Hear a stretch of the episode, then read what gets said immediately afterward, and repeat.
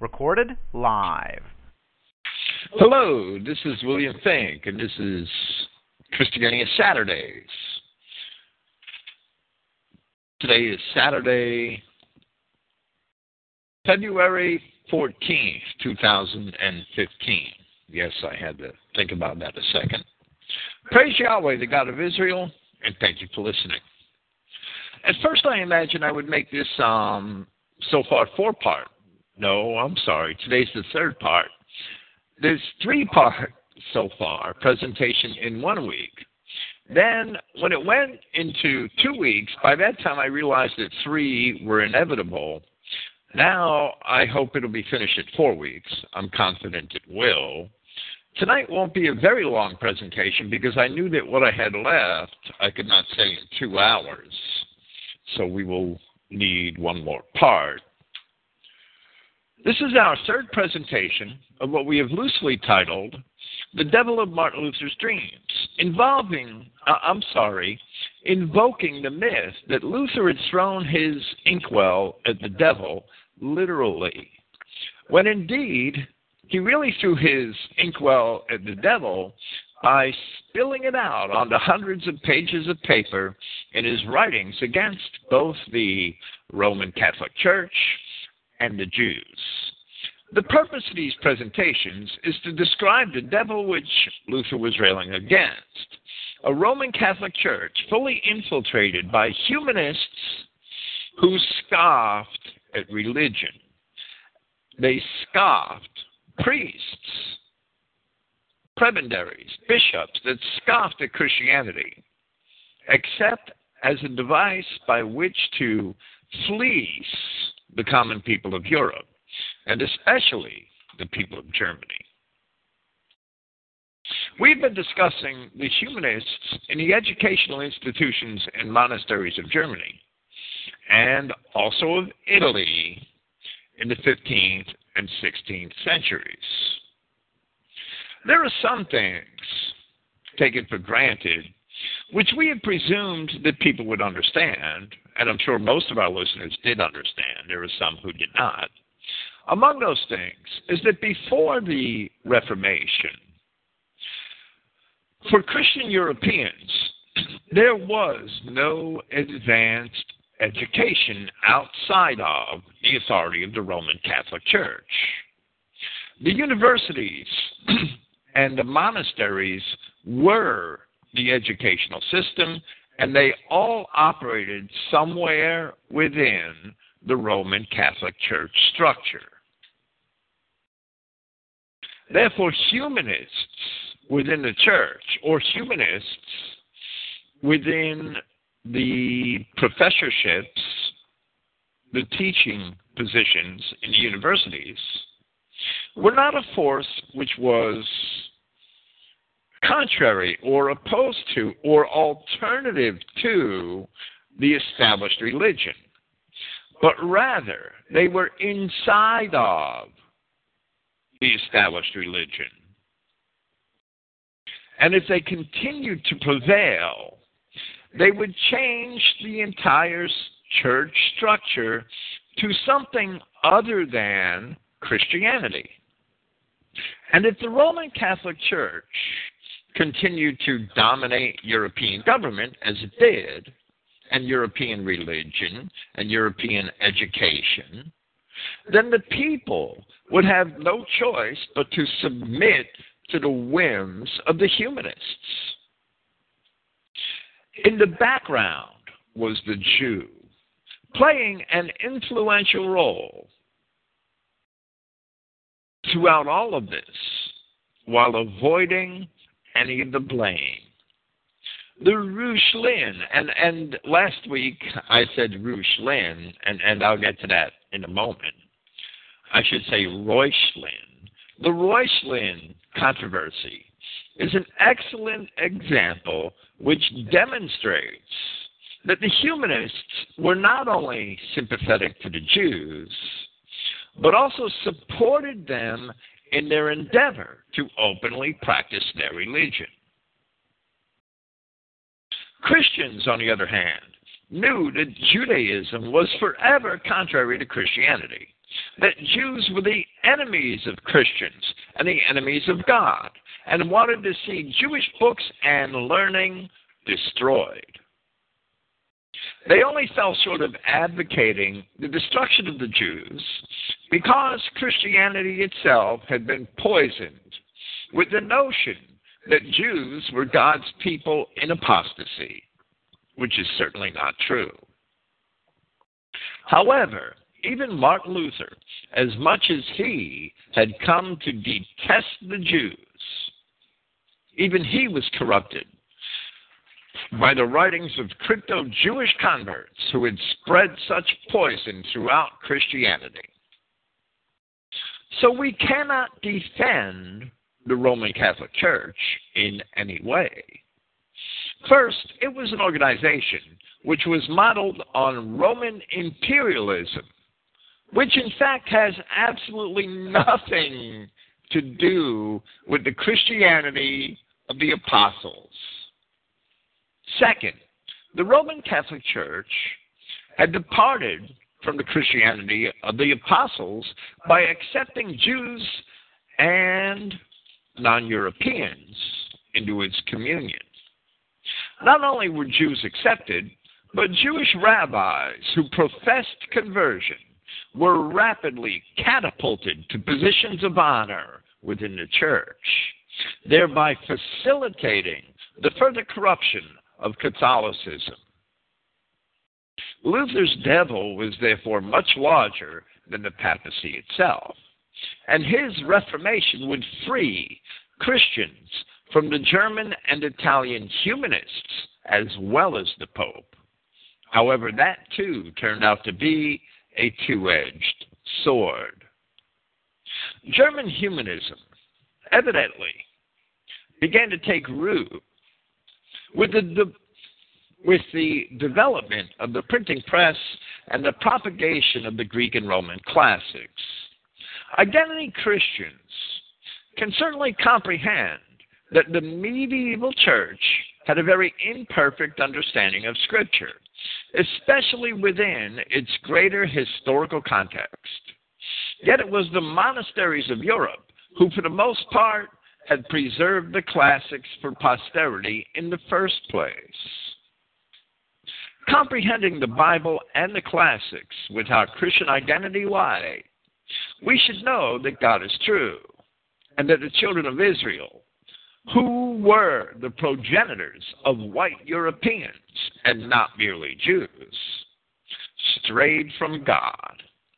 The children of Israel strayed from God, and that pagan and humanist Phoenician, Greek, Parthian, and Roman civilizations, as well as the British, the Celtic, the Northern Germanic, all resulted from their straying. Therefore, the Greek and Roman classics portray the result of men straying from God. The systems of the Greeks and Romans did not last, but rather they self destructed in endless wars, whose causes were rooted in the philosophies or in the ambitions of men. For instance, Athens and Sparta warred with each other for over 200 years before they were in turn conquered by Philip of Macedon. Then, even after that, they resumed their infighting until they were all conquered by Rome. All of this transpired several centuries before Christ. The philosophies of Epimenides, Epicurus, Zeno, Plato, Socrates, and Aristotle did the Greeks not any good at all. The Bible teaches that only God can be king. Only God can righteously make law. And when all men submit to God's law, then there shall be peace. The lesson which the classics should teach us is that departure from God, the humanist idea that men can build better societies and make better laws, shall always lead to failure and destruction. All the philosophies and histories of the classics are the chronicles. They themselves are the chronicles of man's departure from God. That's the big picture view of things. But instead, the German humanists read the classics and immediately began to pattern themselves after the same failed Greeks and Romans. Even, even with the Reformation, humanism remained influential in Germany. They did not learn the lesson because they didn't understand the historical context. So they repeated the same errors over again until we are where we are today. Once again, held captive by the Babylonian beast, which our fathers had failed to fully understand. The Germans broke free the Roman Church, but they are powerless to break free that beast. Without Yahweh our God, we shall remain powerless. We shall continue where we had left off in our last presentation with the, the Reuchlin controversy. As an aside, I have often admitted my complete inability to correctly pronounce French and German words. I can hardly pronounce English words. A good friend and listener who was educated in such things has informed me that Johann Reuchlin's name, Reuchlin is how I think I said it last week, should be pronounced Reuchlin. That the EU in German always is pronounced as we would say, oi. I could never have guessed that. He's corrected me on such things in the past, and if I fail to listen, I'm certain that it's my own fault and not his. So tonight I will try to remember to say Reuchlin. My paternal ancestors, I'm persuaded, only left Germany in 1836 to escape the language. And, and that's supposed to be a joke, and I've said it before. So we shall continue with the Reuchlin controversy.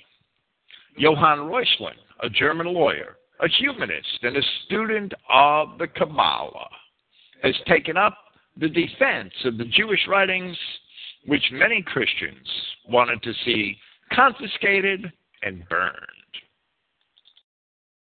This is a conflict which has surfaced many times in Europe in the past. And later, Martin Luther would also, in 1543. Right now, we're in about 1512 and 1513, around there. Later, Martin Luther would also advocate that all of the Jewish writings are taken out of the hands of the Jews, if not utterly destroyed. When we discussed chapter 10 of Martin Luther's essay on the Jews and their lies, we said that in 1240 AD, one of medieval Europe's earliest recorded self hating Jews, whose name was Nicholas Donin, had reported to officials in France that the Talmud contained blasphemies against Christ. If this episode is reported correctly, it reveals just how ignorant European Christians had been of the Talmud for so long, in concert with just how effective Jewish secrecy in relation to their nature had also been. At this time, it is said that Jews were forced to surrender all of their copies of the Talmud so that the charge could be investigated. This culminated in an event called the Disputation of Paris, which resulted in an order by the King of France, Louis IX, that all copies of the Talmud be confiscated and burned.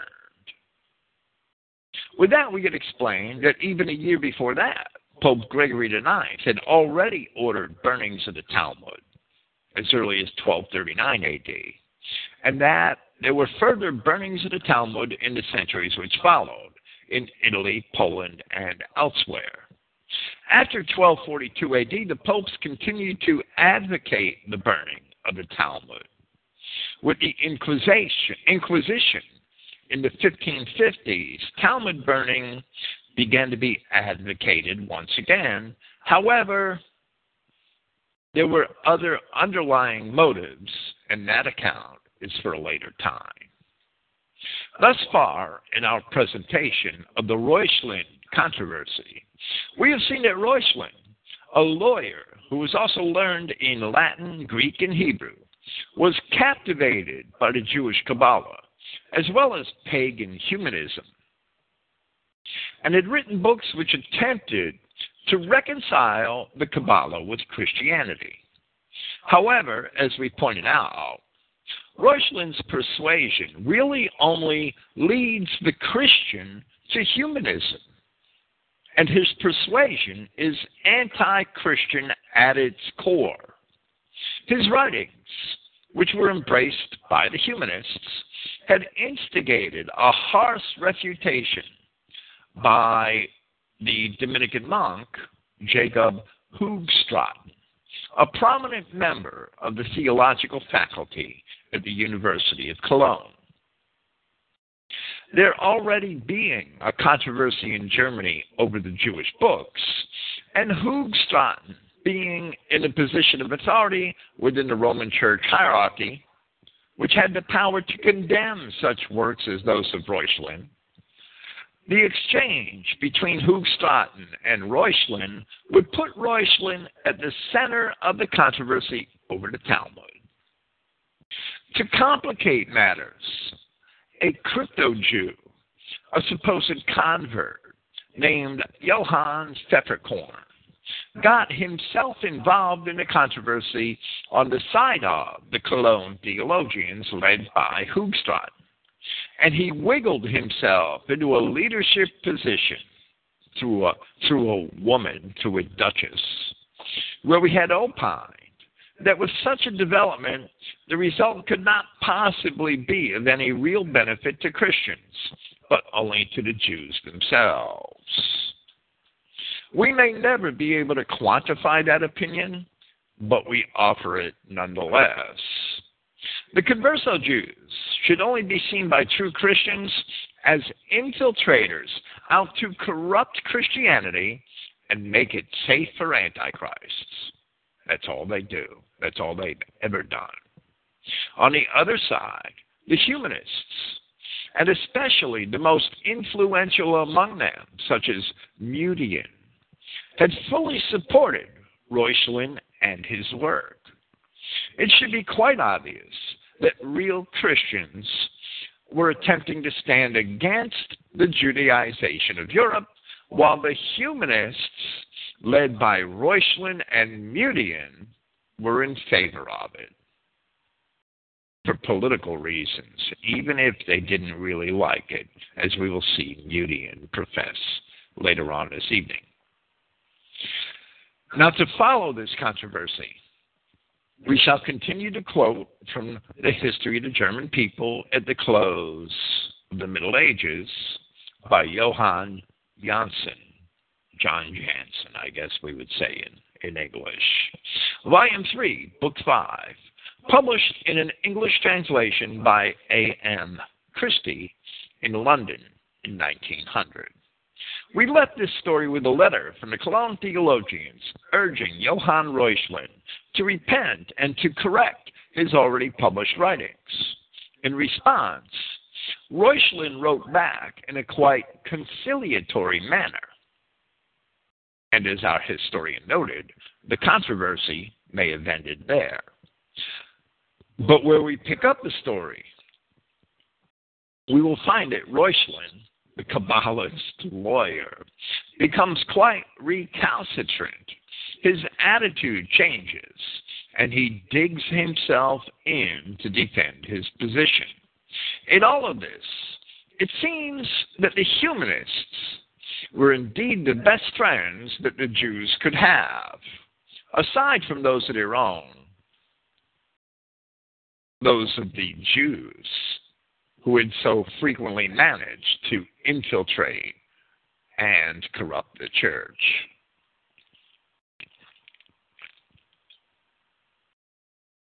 Here we shall continue with this volume of the history of the German people from page 56. Within a few months, so wrote Hoogstraten later on, Reuchlin, under the influence of men who loved controversy and hated the church, completely changed his attitude. This is in reference to Reuchlin's conciliatory letter, which he had initially written.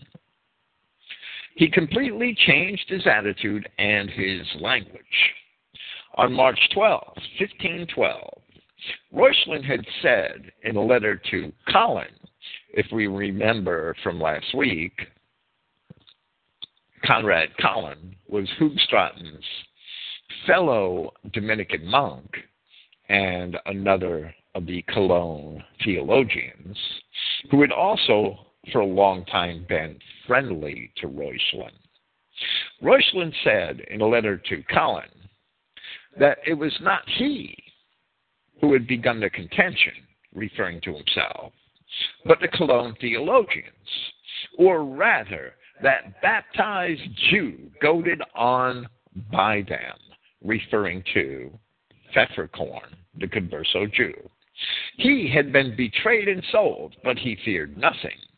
Reuchlin in that line is actually elevating, comparing himself to Christ. He had been betrayed and sold, but he feared nothing, for he had powerful friends amongst nobles and commoners, and it would cause a tremendous sensation if an orator with the power of a Demosthenes, should set to work to unravel the tangled threads of this transaction and reveal to the world who among those concerned in it were friends of Jesus Christ and who were friends only of the purse. And among the number of my powerful protectors, he added emphatically, would be the poets and the historians numbers of whom honor me as they should as their former teacher.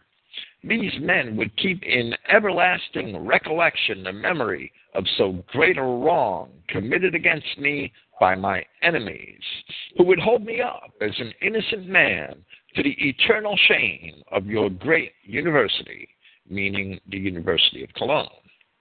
Um, was indeed a famous and great scholar, but he was also evidently, from these words, very vain and thought far too highly of himself.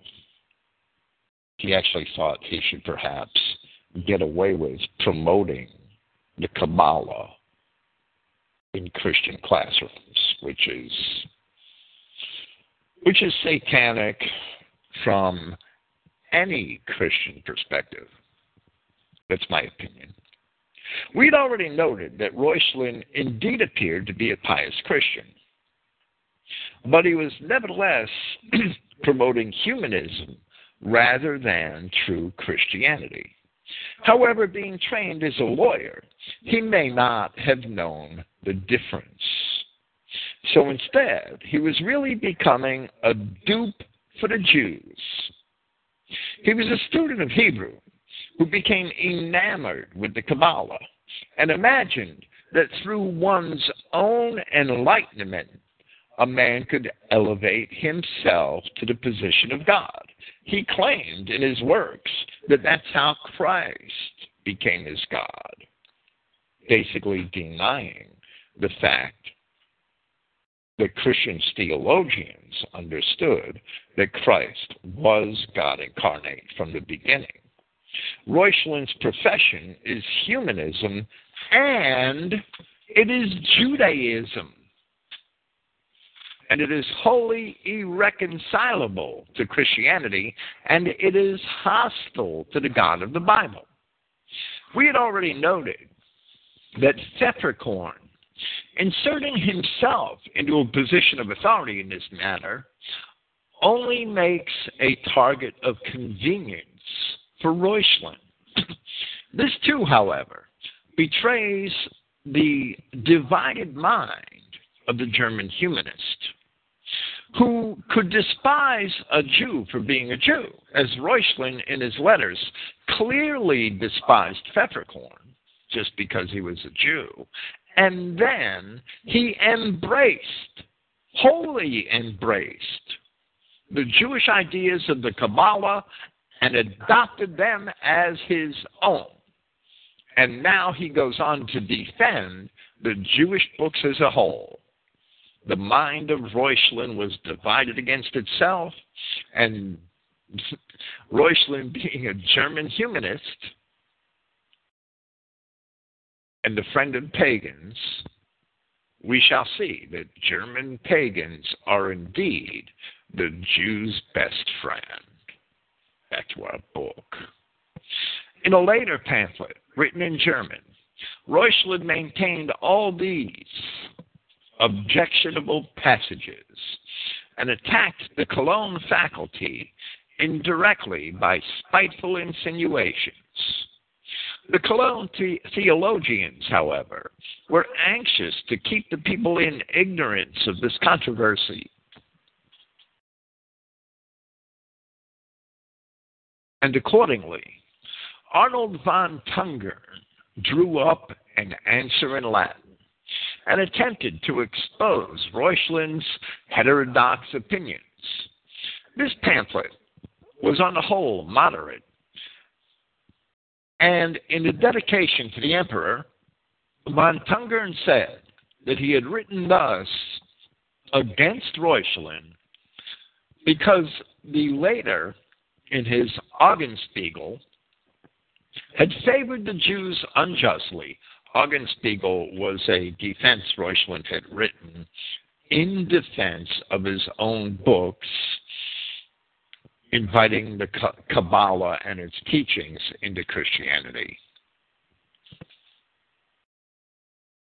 Reuchlin, in his Augenspiegel, had favored the Jews unjustly and encouraged them in their antagonism to the Christians and also because Reuchlin had not kept his promise, as he had written in his first conciliatory letter, and withdrawn the objectionable passages pointed out to him, but had tried to intimidate the Cologne theologians by the threat that he had a strong host at his back to support him. They were not, however, to be frightened by the menaces and we see that Reuchlin, in his second letter, had threatened the theologians with all of these great people that he claimed would back him up. And many of these powerful friends did indeed come to his support, all of them humanists and pagans.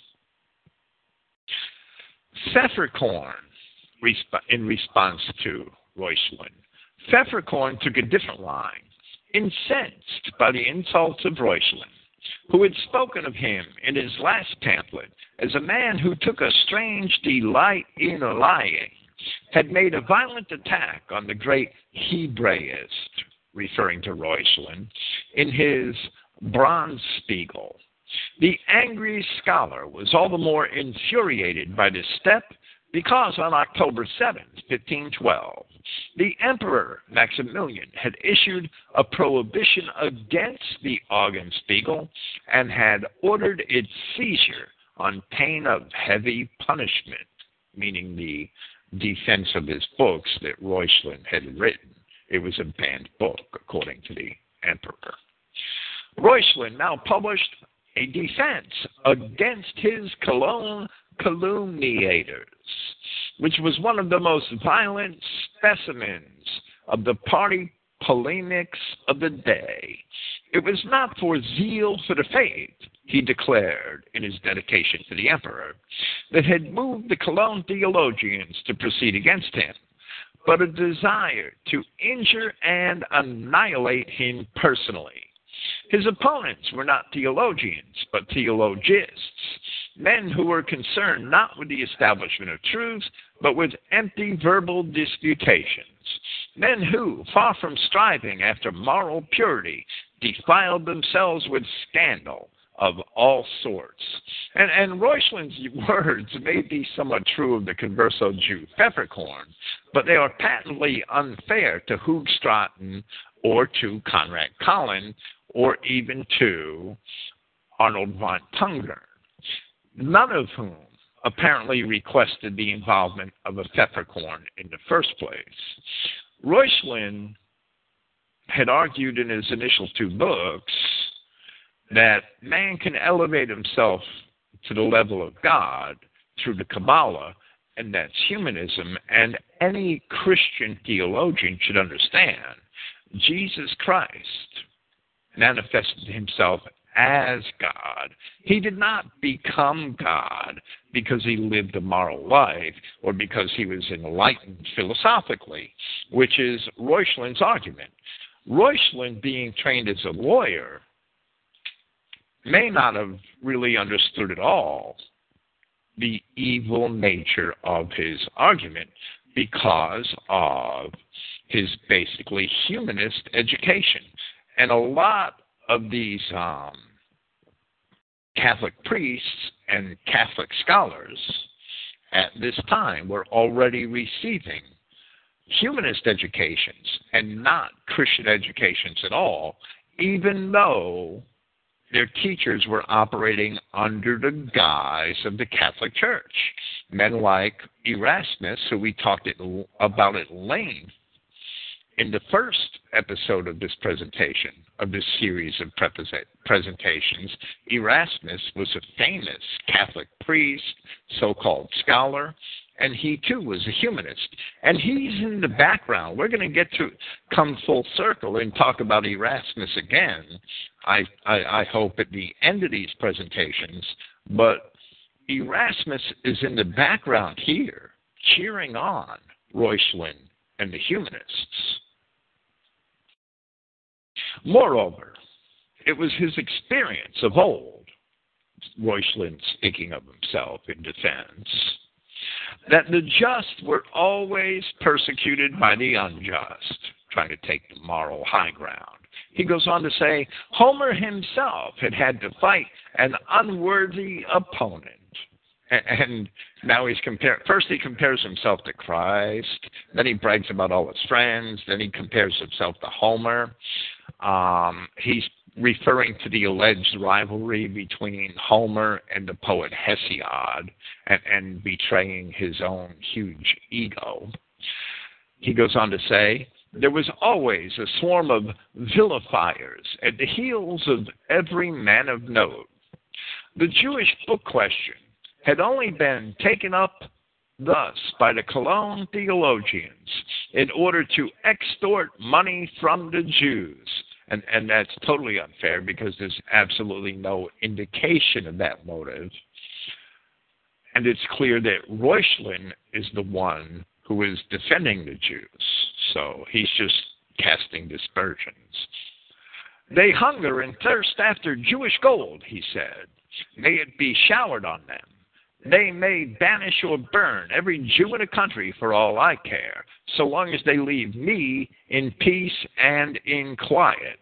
And, and if that was really his ad, his attitude, he shouldn't have been advocating the Kabbalah. Back to our historian. The accusation, the accusation against him of having falsely interpreted certain passages of the Bible and of the classical writings, he declared to be quite unjustifiable. It was allowable to explain such passages in a different sense from that in which they had been written and understood by the authors. And, and this is the problem with Christianity, right? Is this sort of thinking. To recast the meaning, as it were, provided the natural signification was not made to suffer by the process. And Reuchlin's profession leads to an acceptance of relativism, which is a profession that humanism must indeed admit because of its own basic premise. The historian goes on to say the reproach of perverting meanings came strangely, he said, from the lips of men like his opponents, these are the words of Reuchlin being recounted, who were incapable of either understanding or appreciating either the Bible or the classical writings. Apart altogether from their deficiencies of scholarship and knowledge, the simple processes of accurate thought were unknown to them. They were wanting in understanding of logic. They could not follow his arguments and distorted them in order to refute them. And they were not only wanting in the capacity for understanding him, but also in the wish to do so. He called them foolish sheep, bucks, sows, pigs, said they were less human than wild beasts, that they were scholars of the devil, frequenters of the lower regions, animated by fiendish pride, and so on, through all the vocabulary of opprobrious invective that he could muster. And then ended by saying, they would wonder that he had dealt so, wild, so mildly with his enemies, that he had borne their insults without rejoinder, that he had not met their fury with fury, their content with contempt, their calumnies with calumnious retorts. But he would scorn to act in the same manner that they had. He prayed God to save them from the torments of hell. His soul revenge would be to hand down to posterity the name of his adversary, hewn thus in marble, Arnold von Tungern, slanderer and vilifier. And of course, Reuchlin actually did everything here, which he then denied doing. Interestingly, the editor of our history notes here that Reuchlin was so far as the art of polemic is concerned, the precursor of Luther himself. While the truth of that statement is somewhat apparent, Luther did better to use his polemics against the actual enemies of Germany, while Reuchlin was defending them. To continue with our book from page 59, it is to the credit of Pfefferkorn that after he had received Reuchlin's insulting letter, he sought him out at Stuttgart in order to confront him in a court of justice before his prince, the Duke of Württemberg, but he never met him. The emperor, to whom Reuchlin had sent his pamphlet, issued the following edict from Koblenz on July 9, 1513. This is Maximilian. Whereas, on the occasion of some proceedings begun by him, meaning the emperor, against the Jewish books, but left only half completed, and we presented those here last week, owing to the pressing business, certain pamphlets had been published by Reuchlin, which were opposed to the emperor's undertaking, and especially a more recent one which had heaped insults on the Dominicans of Cologne and on Arnold von Tungern in particular. And whereas this last pamphlet was calculated to stir up ill feeling among the people, he, meaning the emperor, commissioned the archbishops of Cologne, Mayence, and Treves, and the chief inquisitor to see what to see that whatever this said pamphlet was discovered it was instantly seized and its sale prevented. Wherever this said pamphlet was discovered, it was to be instantly seized and its sale prevented. The theological faculties of Louvain, Cologne, Mayence, Erfurt, and Paris also condemned the Augenspiegel. the chief inquisitor, Hoogstraten, commenced proceedings against Reuchlin. Reuchlin appealed to Pope Leo X. Now, Pope Leo X is really the humanist and most likely crypto Jew, Giovanni de Medici.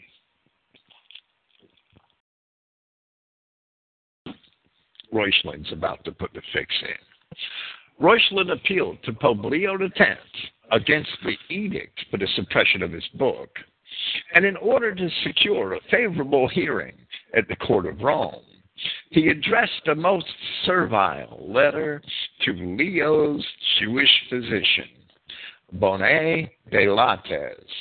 I'm not going to say that right, I know it. He explained that in opposition to the verdict of the Cologne faculty, which had condemned the Jewish books to be destroyed, he had defended their utility. And that was the reason why the Dominicans of Cologne hated and persecuted him. He went over the emperor's head to Leo to, to Giovanni de Medici's Jewish physician. And it worked. The humanist Reuchlin, a defender of Jews, who bragged about having all those pagans to protect him, ultimately appeals for help to a Jew. I'm not surprised. The Pope handed the matter over to the young Bishop of Spires, George, Count Palatine, who, on his part, having little knowledge of the subject under dispute, commissioned his prebendary. A prebendary is a senior administrative priest in a Catholic church. George Truxas, a pupil of Reuchlin's, to determine the rights of it. So evidently, the Jewish court physician was certainly able to prescribe the fix for Reuchlin. The verdict of the later was as follows. That the Augenspiegel, which we've just seen was, was condemned by a host of Christian universities, that the Augenspiegel was quite free from heresy and was neither slanderous nor irreverent nor too friendly to the Jews, and that it might safely be distributed and read everywhere. That Hoogstraten had been unfair to it, and that he should be punished by a fine and bound over to silence on the subject forevermore. Why would I not be surprised that the Medici Pope and his Jewish doctor had sided with Reuchlin? Here we have another note by the editors, which states that concerning these proceedings, only the one sided accounts of Reuchlin and his friends have hitherto become known. So the historian is piecing this together from the letters of Reuchlin and, and those who corresponded with him, who were friendly to him at this time, and evidently any writings on the matter by the Cologne theologians or Maximilian's court or other parties have been lost. To continue from the very bottom of page 60 of our book, Hoogstraten, in his turn, then appealed to the Pope, and the later appointed Cardinal Grimani to be the judge. On June 15, 14, in June 1514, Grimani summoned the contending parties to Rome. Hoogstraten was to appear in person, but Reuchlin, on account of his age, might be represented by his consul, probably some Jewish lawyer. Hoogstraten responded at once to the summons, but the case dragged on from year to year. In vain, the Archduke Karl, who was afterwards emperor, he became Charles V, the same Charles V who later rejected Martin Luther at the Diet of Worms. In vain, the Archduke Karl represented to the Pope in 1515 that the mischief only increased the longer the settlement of the case was delayed, that a decision ought to be arrived at speedily in order to avert the ruin of the Christian population and to clear away all stumbling blocks from the paths of the weaker brethren. Reuchlin had influential patrons at Rome both secular and clerical. The Pope, foreseeing no danger, remained inactive. Of course, Leo X Giovanni de Medici, for most of his career, was really only interested in Italian politics. According to our editor, among the, patron, the, the, the patrons of Reuchlin at Rome was Stephan Rosinus, who was the chaplain to Emperor Maximilian and was also his official agent in Rome. This Stephan Rosinus was also a Jesuit. He was a humanist, and he was a member of a prominent circle of humanists in Vienna led by Thomas Resch, which our editors did not know. In Germany, however, getting back to our book, that which the Cologne theologians had predicted in 1514 had meanwhile come to pass.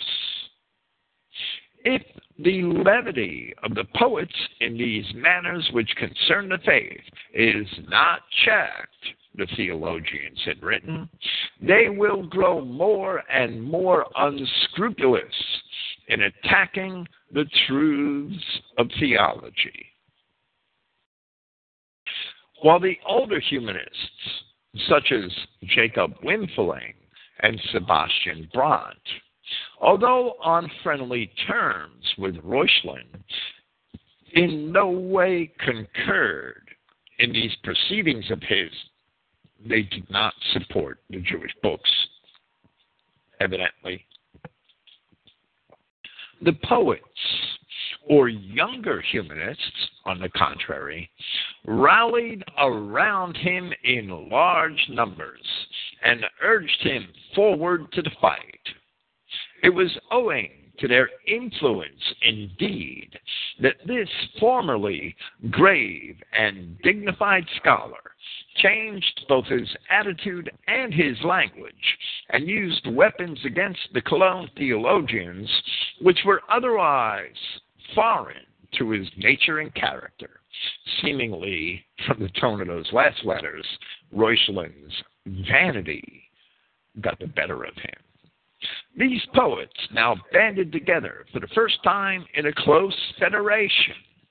So Reuchlin, the Reuchlin controversy has basically caused the humanist pagans to organize. These poets now banded together for the first time in a close federation, made use of the Reuchlin complications in their warfare against church authority, against clerical scholastic learning, and above all, against the Dominican orders, whose members perpetuated in all the universities the traditional learning of the schoolmen. So it was the protection of the religious writings of the Jews, which united the pagan humanist poets against the defenders of Christian Germany in the opening decades of the 16th century. Martin Luther, in himself a former humanist, in turn endeavored to save Germany both from humanists and from Jews. I must add that today, pagans attacking Christians are once again doing the work of the Jews. Roman Catholicism did not represent true Christianity. Neither do these modern Judeo Christian churches which are controlled by the Jews. However, in the end, only true Christianity is ever going to bring together real white men and deliver us from the satanic Jew. And of course, only Christ can do that. Returning to our history on page 62. Their campaign against these monks was greatly assisted by their publishing abroad in Latin and German pamphlets the story of a crime which four Dominicans had committed by means of sham spiritual apparitions, mechanically contrived. The case had been brought before the ecclesiastical court and conducted by the bishops of Lausanne and Sitten, and the legate appointed by Pope Julius II, and sentence of death pronounced. The monks had been stripped of their sacerdotal garb in the open marketplace by the legate and had been pronounced unworthy of their priestly dignity and handed over to the arm of the secular law for execution. The scandalous incident was now also used against the ecclesiastical dignitaries and the clergy in general. All monks and ecclesiasts are liars and deceivers, cried the poets. All men of culture must join in battle against them. And of course, the poets are using a case which was already several years old to discredit the Dominican monks. But the use of a case such as this against an institution where the institution had clearly corrected itself and where such a very small number of its members had been involved is patently unfair. It's just a case that was convenient. The generalship of these poets, back to our book, right? The generalship of these poets was assumed by Mutian. Now, in earlier portions of this presentation, we discussed Mutian at length. He was one of the most notable and active of the leaders of the younger poets, as the German humanists were calling themselves.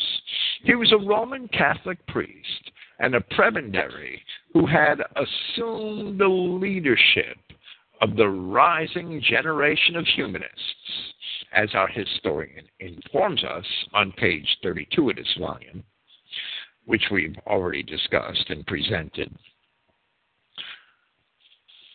The generalship of these poets was assumed by Mutian.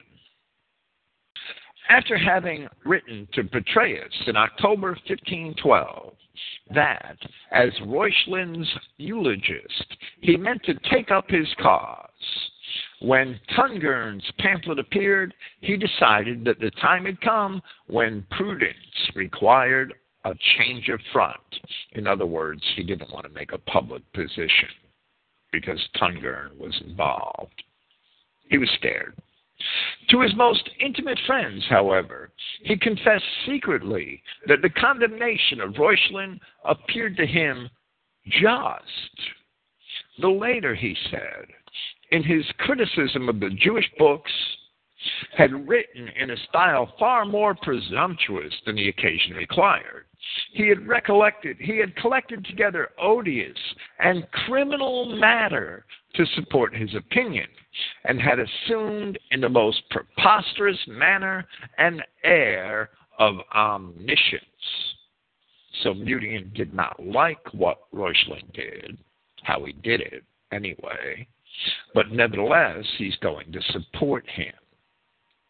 Nonetheless, however, did Mutian, from hatred of the barbarians, as he calls the scholastic monks, commend most zealously to the favor of the humanists the very cause which he had himself condemned, Reuchlin's cause. So the pagan humanist priest, Mutian, and that's what he is, he's a prebendary in the Catholic Church who is earning his very living from the people of Germany in the name of religion. Yet, he would become the friend and defender of the Jewish religion as a matter of convenience because he had an issue with the church and did not have the backbone to reform it. He was a pagan humanist anyway. He couldn't reform it. Today, 500 years later, because Mutian turned all of these German pagans against Christianity in favor of the Jews. Today, 500 years later, Jews own the banks, Jews own the media, Jews control all of the Western governments, and pagans are their play toys. Mutian didn't do us. Mutian and his whole band of German humanists didn't do us any favors. Back to Mutian. May the gods exterminate the theologians. Well, the Jews sure as hell tried to. I don't know if they're gods. May the gods exterminate the theologians, he exclaimed to his friends. They must not enjoy the protection of the law. They have forfeited every claim to justice. He enlarged his secret league and wrote to Reuchlin. Every day, brave youths come pouring in. Now, he's keeping a secret league and he won't take a public position, and he's talking to Reuchlin about these brave youths, when he, in fact, is a coward. Every day, brave youths come pouring in in whose hearts and mouths your name lives. All his friends wrote letters to Reuchlin exhorting him to persevere in his attacks on the reprobate race of Cologne theologians. One of them addressed him with the words, Holy Father, peace be with thee. Another called him a Hercules, victorious over the barbarian monster. Crotus Rubianus. Now, Crotus Rubianus was a good friend of Martin Luther's when Martin Luther was tied up with the with the humanists before he went to the monastery. Crotus Rubianus wrote to him in 1514. It is no doubt through the providence of the gods that this strife has broken out. They delight to strengthen through suffering those whom they love. But be tranquil. You are not alone in the fight. You have on your side the great scholar, Mutian. You have the whole of Mutian's flock, philosophers, orators, poets, theologians, all devoted to you, all ready to fight in your cause. Eobanus is endowed with the divine gift. Eobanus, that was another one of those German poets that hated his real German name. Eobanus, if it was indeed German, if it wasn't Jewish, Eobanus is endowed with a divine gift. He is an admired and successful poet. And my friend, Ulrich von Hutten, fiery zeal is coupled with sagacity.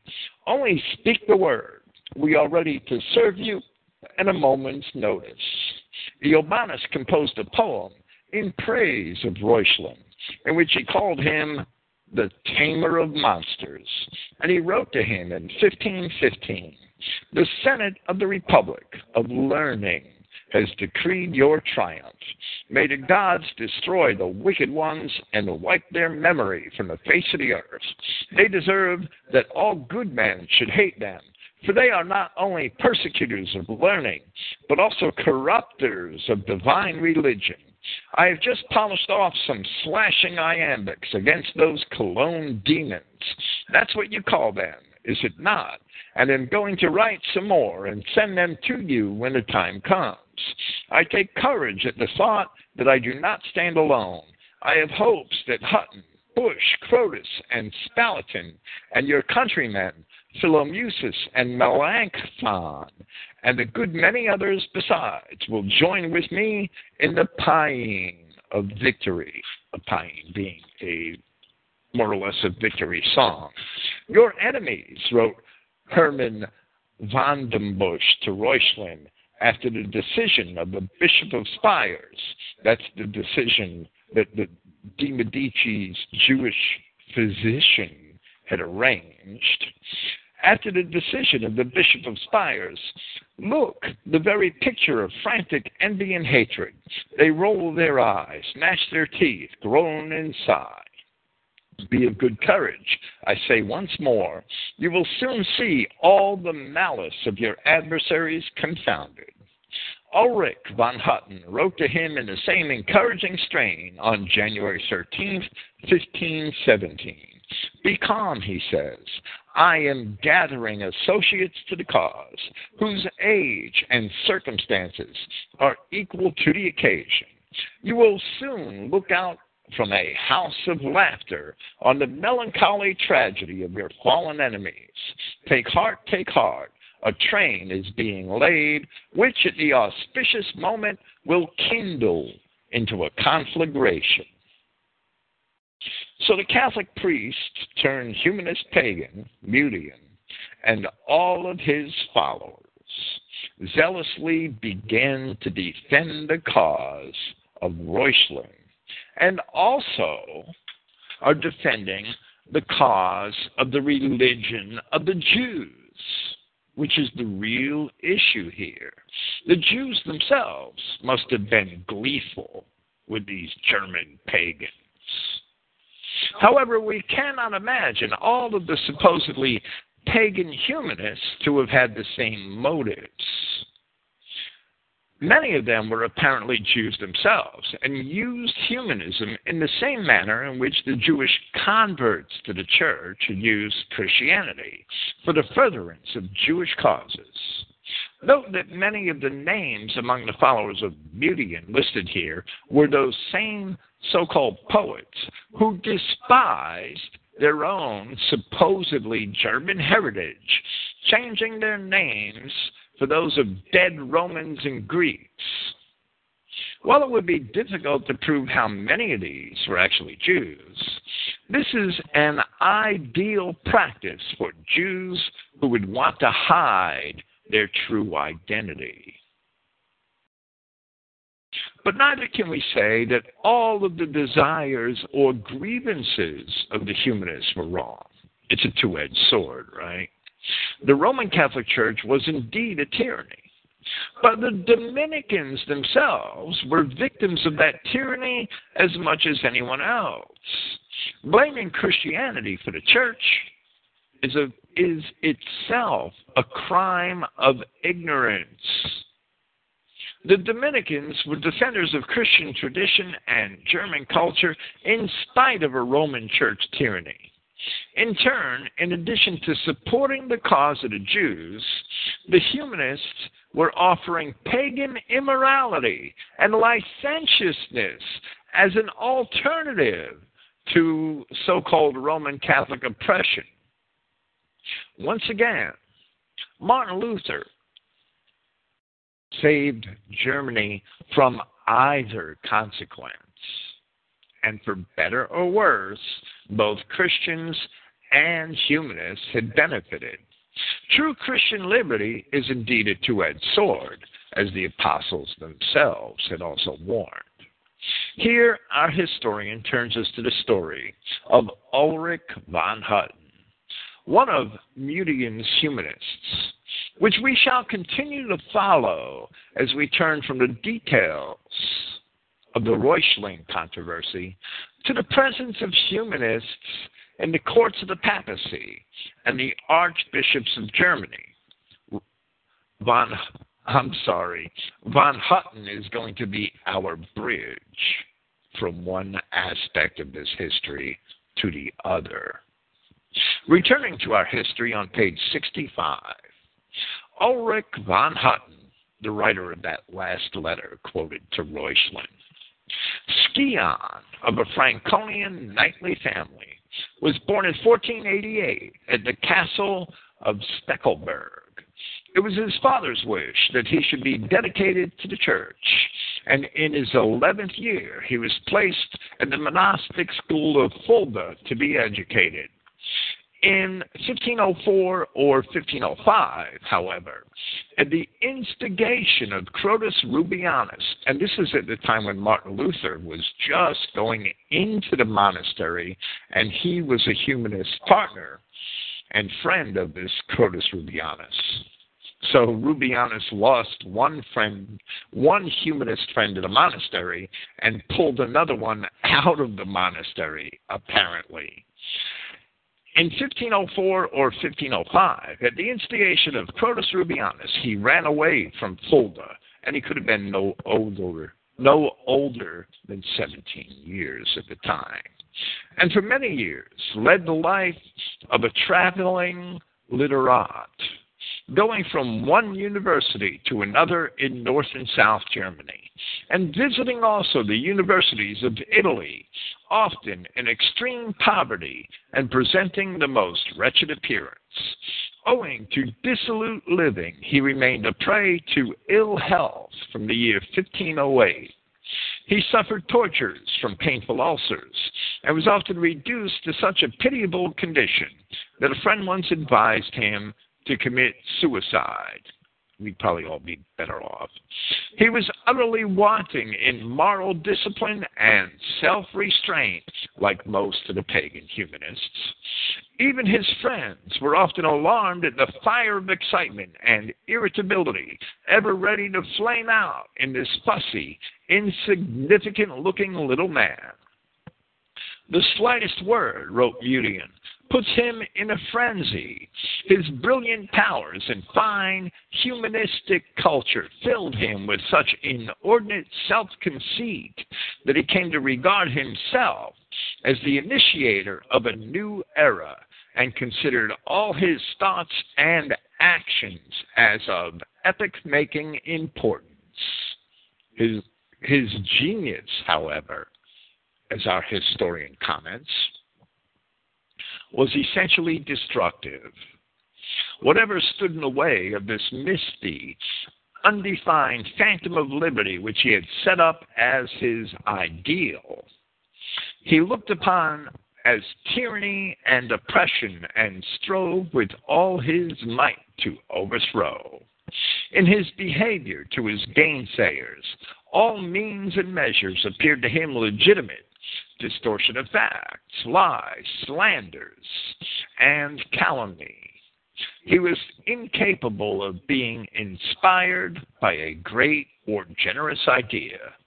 Contempt and ridicule of the church, its teaching, and its ordinances. Hutten had learnt from the Erfurt humanists into whose circle he had been introduced by Crotus Rubianus. In a short time, he became a zealous and impassionate follower of Mutian. This is the same circle at Erfurt University that Martin Luther had come out of.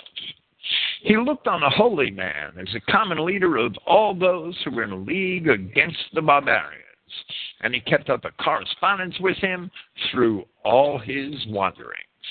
Hutten was so early saturated with the pagan, anti Christian spirit that in an elegy to the gods, in which he bewails his misery to them and calls on them to avenge him, he mixes up with the heathen deities the Christ acquainted with suffering. Another noteworthy production, and, and, and I would say that von Hutten certainly probably had a humanist education even in the monastery which he attended.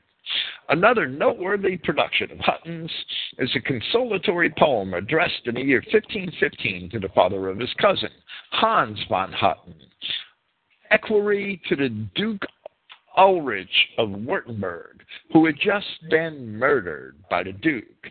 The poem is essentially from a pagan point of view. Christians, he says, are of course bound to believe that the soul lives on after death, but even if it perished with the body, death would be no evil, as it puts an end to all suffering. And of course, the original pagans believed also in Greek and Rome and in Germany that the soul lived on after death, just like Christians. However, the Greek philosophers had later disputed it. To the papacy, Hutten had vowed the bitterest enmity during his first sojourn in Italy in 1513, when he composed his epigrams against that corrupter of the world, that pest of the human race, Pope Julius II.